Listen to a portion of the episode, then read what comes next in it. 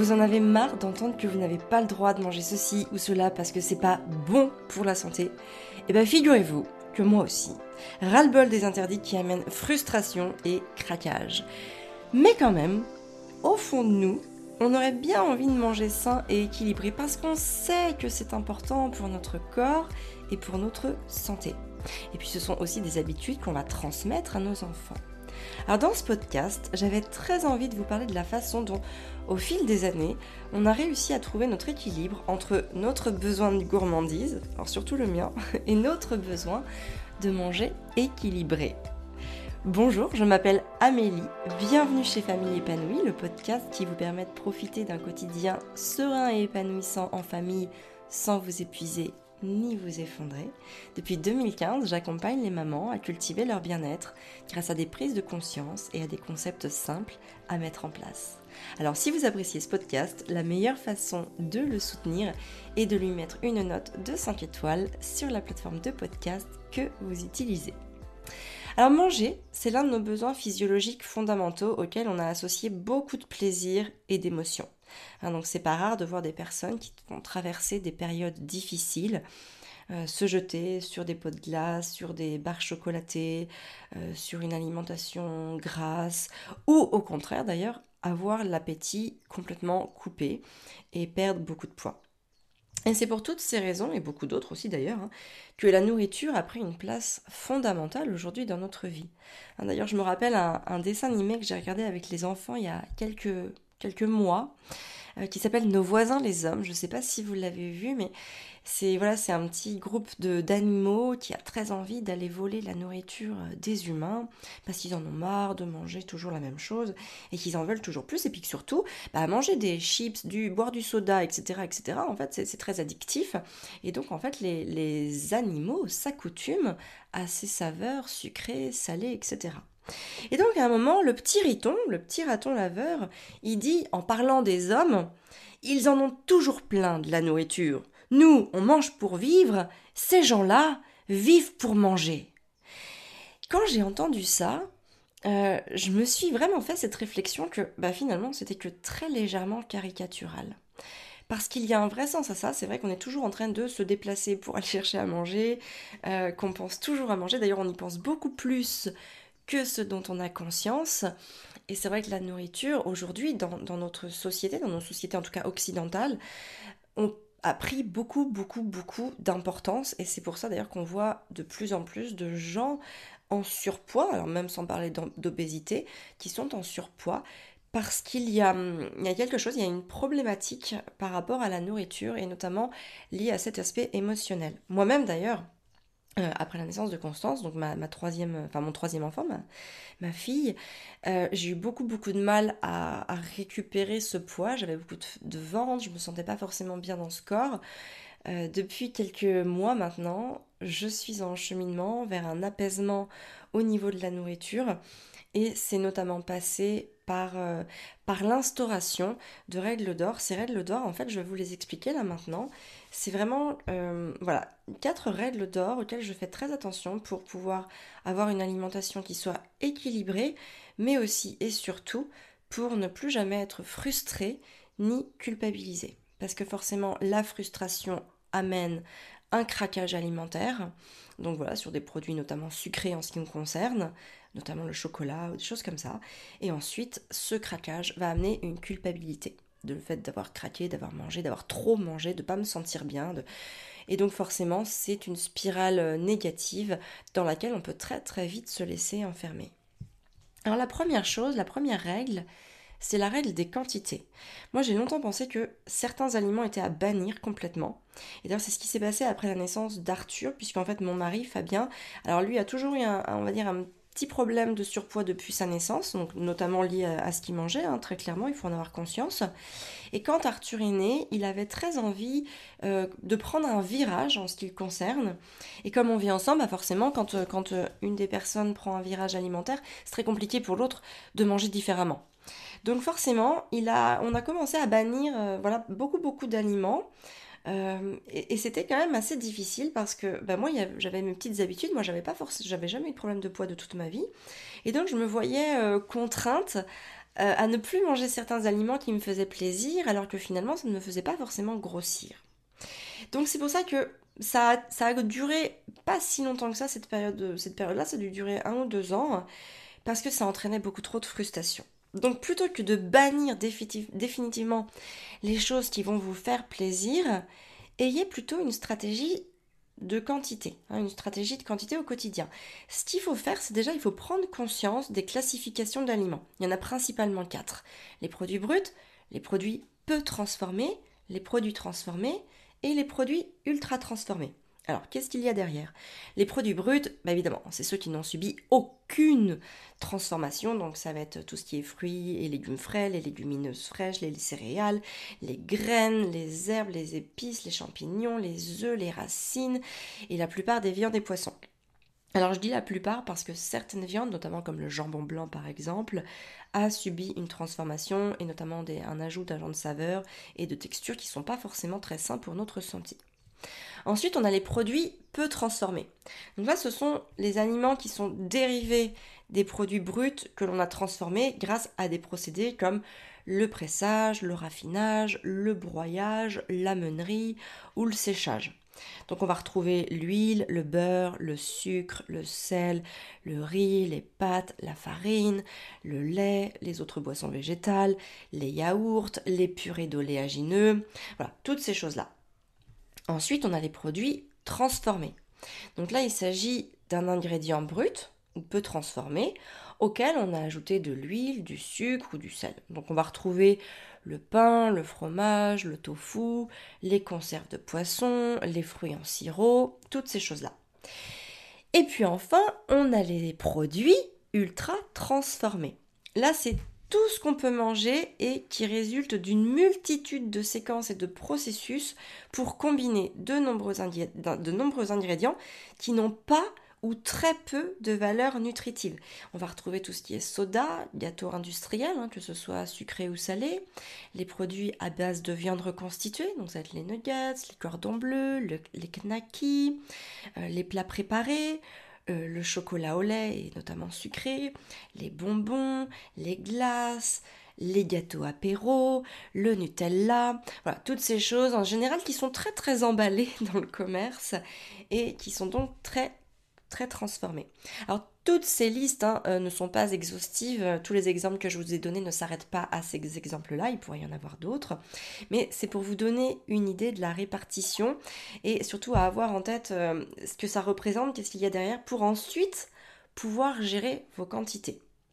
Parce que l'idée, c'est évidemment de consommer en quantité décroissante les aliments en partant des aliments bruts. Hein. donc on, va vraiment former un entonnoir, on va consommer majoritairement des produits bruts dans son quotidien et avec beaucoup beaucoup de parcimonie les produits ultra transformés. Mais voilà, ça ne sert à rien de les, de les bannir s'il y en a certains qui nous font du bien. Moi, par exemple, j'adore le chocolat, c'est des petits plaisirs et donc j'ai pas forcément envie de les bannir complètement. Si c'est ok pour moi euh, de manger deux carrés de chocolat par jour, ou par exemple aussi euh, se faire une pizza le jeudi soir, ou manger une glace le samedi et un gâteau le dimanche, c'est complètement ok tant que ça, ça reste dans des proportions qui soient les plus faibles possibles. Alors pourquoi privilégier des aliments bruts et ou peu transformés? Parce que déjà, tous ces aliments vont vous apporter les vitamines, les minéraux et les nutriments dont vous avez besoin pour que votre corps fonctionne. Et ça va au-delà même de l'énergie, hein, parce que plus on mange des, des choses qui sont bonnes pour notre santé, mieux on va dormir, et mieux on dort, plus on est en forme. Plus on est en forme, plus on peut faire preuve de patience, de bienveillance, d'écoute active, d'empathie, de compassion avec ses enfants, son conjoint et même d'ailleurs j'ai envie de dire n'importe quelle autre personne.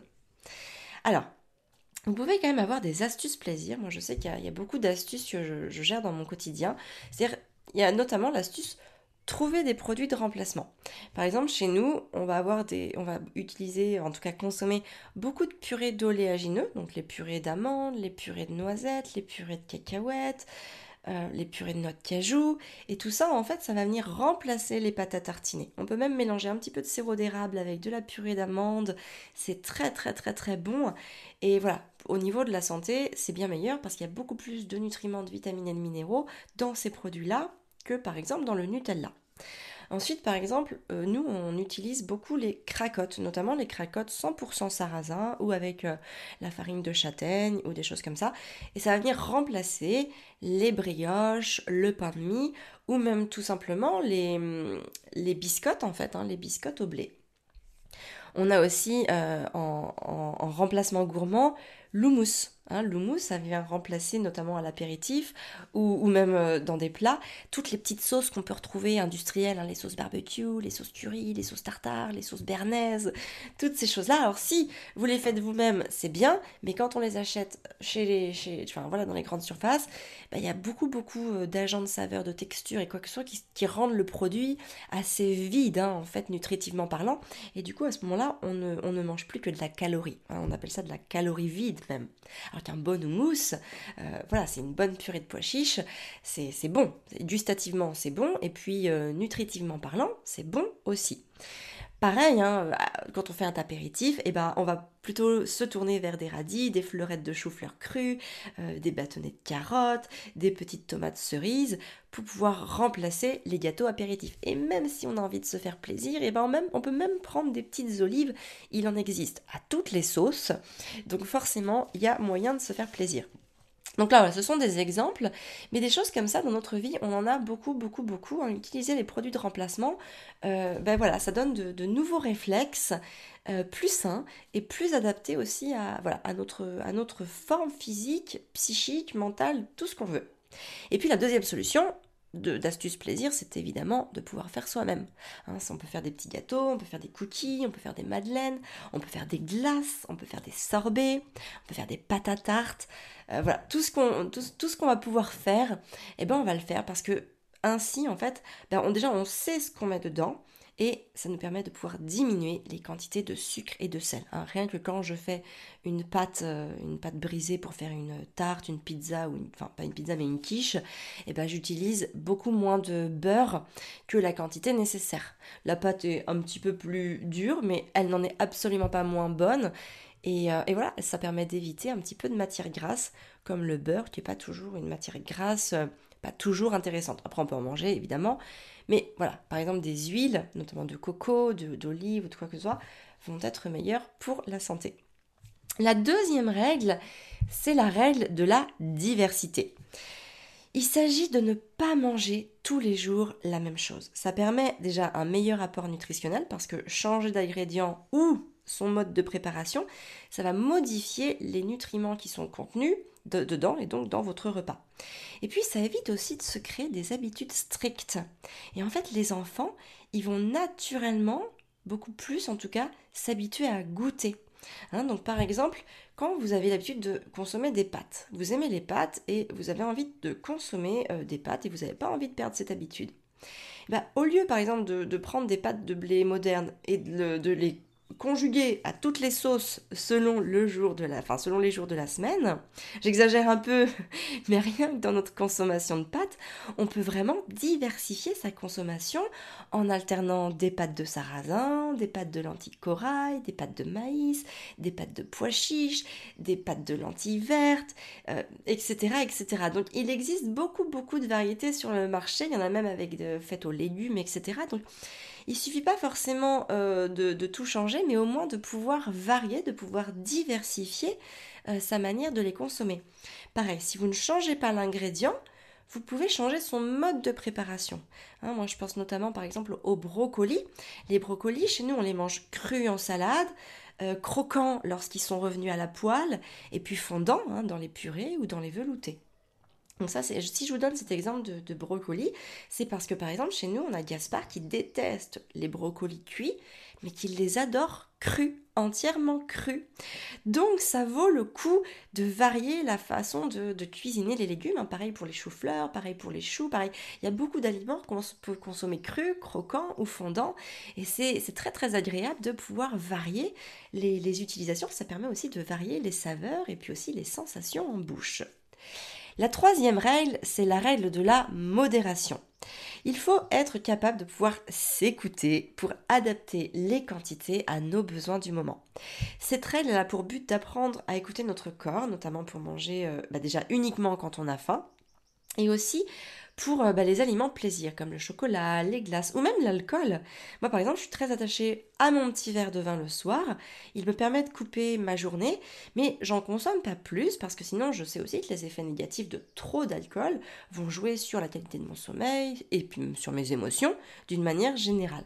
Donc pour ça, vraiment, essayez d'avoir conscience de, de, ce dont vous avez besoin, mangez à votre faim et non par gourmandise. Alors, ok par exemple pour reprendre une part de gâteau le dimanche, etc. etc.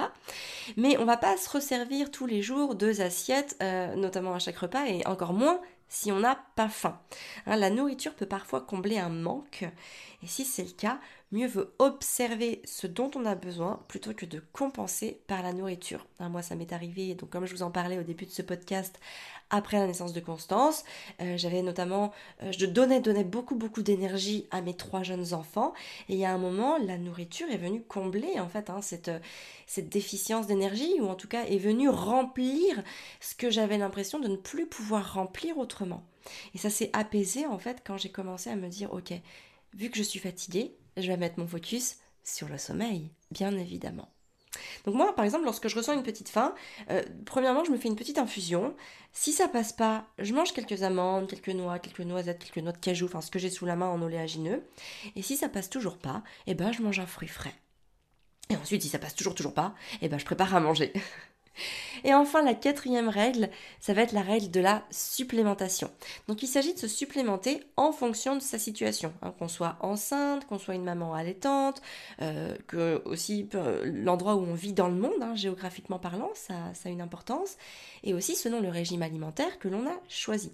Donc par exemple, si on a un projet de bébé en route, eh ben, on va pouvoir se supplémenter en vitamine B9 et ensuite conserver cette supplémentation tout au cours de notre grossesse. Lorsqu'on vit par exemple en Europe, eh ben on peut prendre de la vitamine D de novembre à avril, chose qu'on va pas forcément faire si on vit sous les tropiques et, qu'on s'expose au moins 15-20 minutes par jour. Hein, s'exposer, c'est pas dire cuire au soleil toute la journée, mais 15-20 minutes d'une exposition avec les avant-bras, le visage, le torse, pourquoi pas les jambes, ça suffit entièrement à combler nos besoins en vitamine D. Et puis par exemple, quand on est vegan, eh ben on va prendre de la vitamine B12. Donc voilà des principes simples et efficaces que vous pouvez mettre en place facilement, mais vraiment facilement, dans vos quotidiens et qui vous apporteront plus de bien-être lié à ce que vous mettez dans votre corps.